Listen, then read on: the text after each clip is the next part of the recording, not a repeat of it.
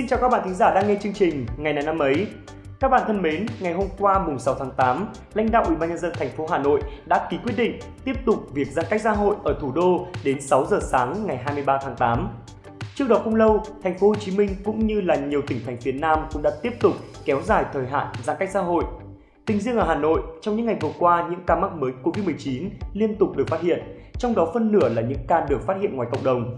Do đó mà việc uh, tiếp tục kéo dài thời hạn giãn cách xã hội là một quyết định hoàn toàn hợp lý của Ban chỉ đạo phòng chống dịch bệnh của thủ đô.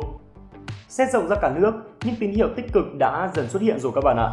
Hiện nay thì ờ, số ca mắc mới mỗi ngày đang có xu hướng giảm dần. Cùng với đó, số ca F0 xuất viện cũng ngày một nhiều hơn.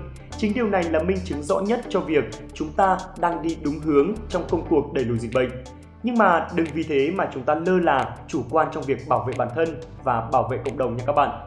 Thêm một chút thời gian nữa là dịch bệnh sẽ được đẩy lùi. Việt Nam cố lên!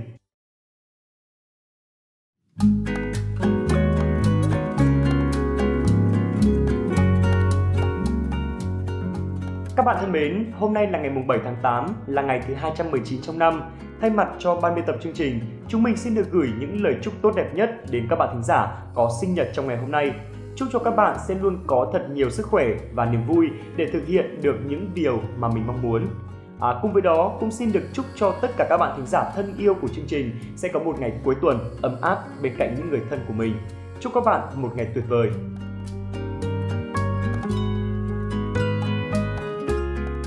Nối tiếp chương trình ngày hôm nay sẽ là một câu danh ngôn mà chúng mình muốn gửi tặng các bạn. Hãy cùng nghe xem đó là gì nào. Cuộc sống thật đơn giản, nhưng chúng ta cứ bắt nó phải phức tạp.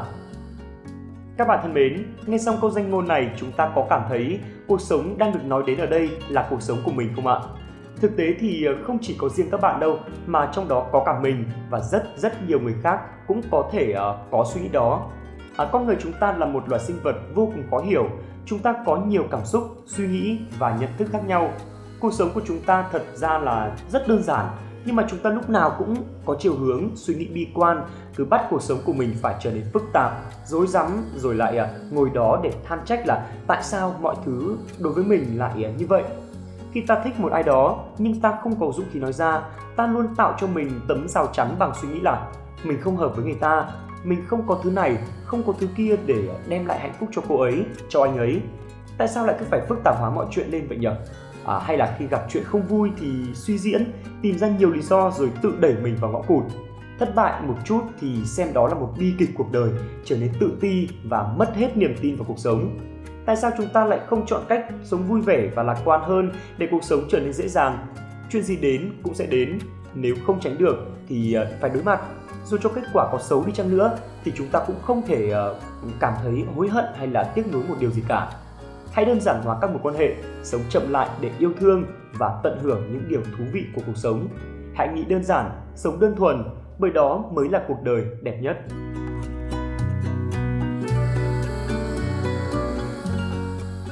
Đến với phần cuối của chương trình ngày hôm nay, hãy cùng hai MC thông thái của chúng mình tìm hiểu xem ngày 7 tháng 8 này trong quá khứ có những sự kiện gì nổi bật.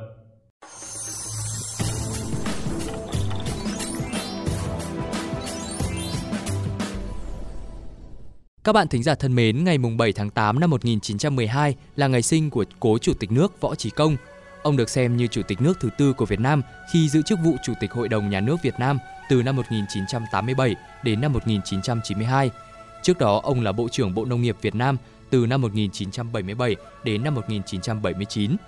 Trong thời kỳ chiến tranh Việt Nam, ông là Phó Bí thư Trung ương Cục miền Nam, Phó Chủ tịch Thường trực Mặt trận Dân tộc Giải phóng miền Nam Việt Nam, Chủ tịch Đảng Nhân dân Cách mạng Việt Nam – Ông tên thật là Võ Toàn, sinh ngày 7 tháng 8 năm 1912 tại làng Tam Mỹ, Tổng Phú Quý, Phủ Tam Kỳ, nay là thôn Khương Mỹ, xã Tam Xuân 1, huyện Núi Thành, tỉnh Quảng Nam.